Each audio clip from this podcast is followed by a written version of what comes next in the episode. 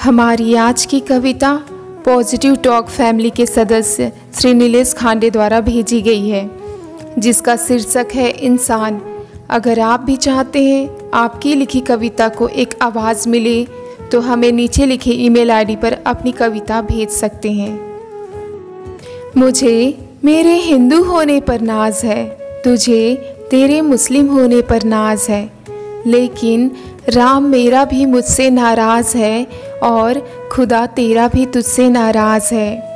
पाप मैंने भी किए होंगे कभी, गुनाह तूने भी किए हो शायद कभी।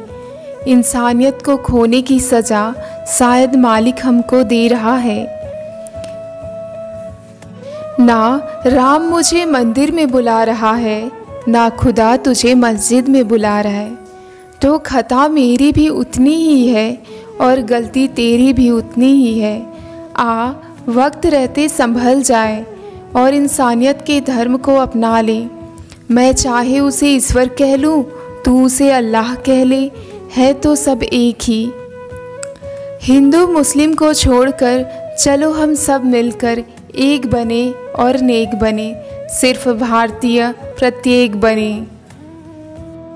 अब तू अपने खुदा को खुश कर मैं अपने प्रभु राम को मनाऊं, इस संकट से मुक्त करो, हे ईश्वर अल्लाह, अवसर दो, मैं फिर इंसान बन जाऊँ।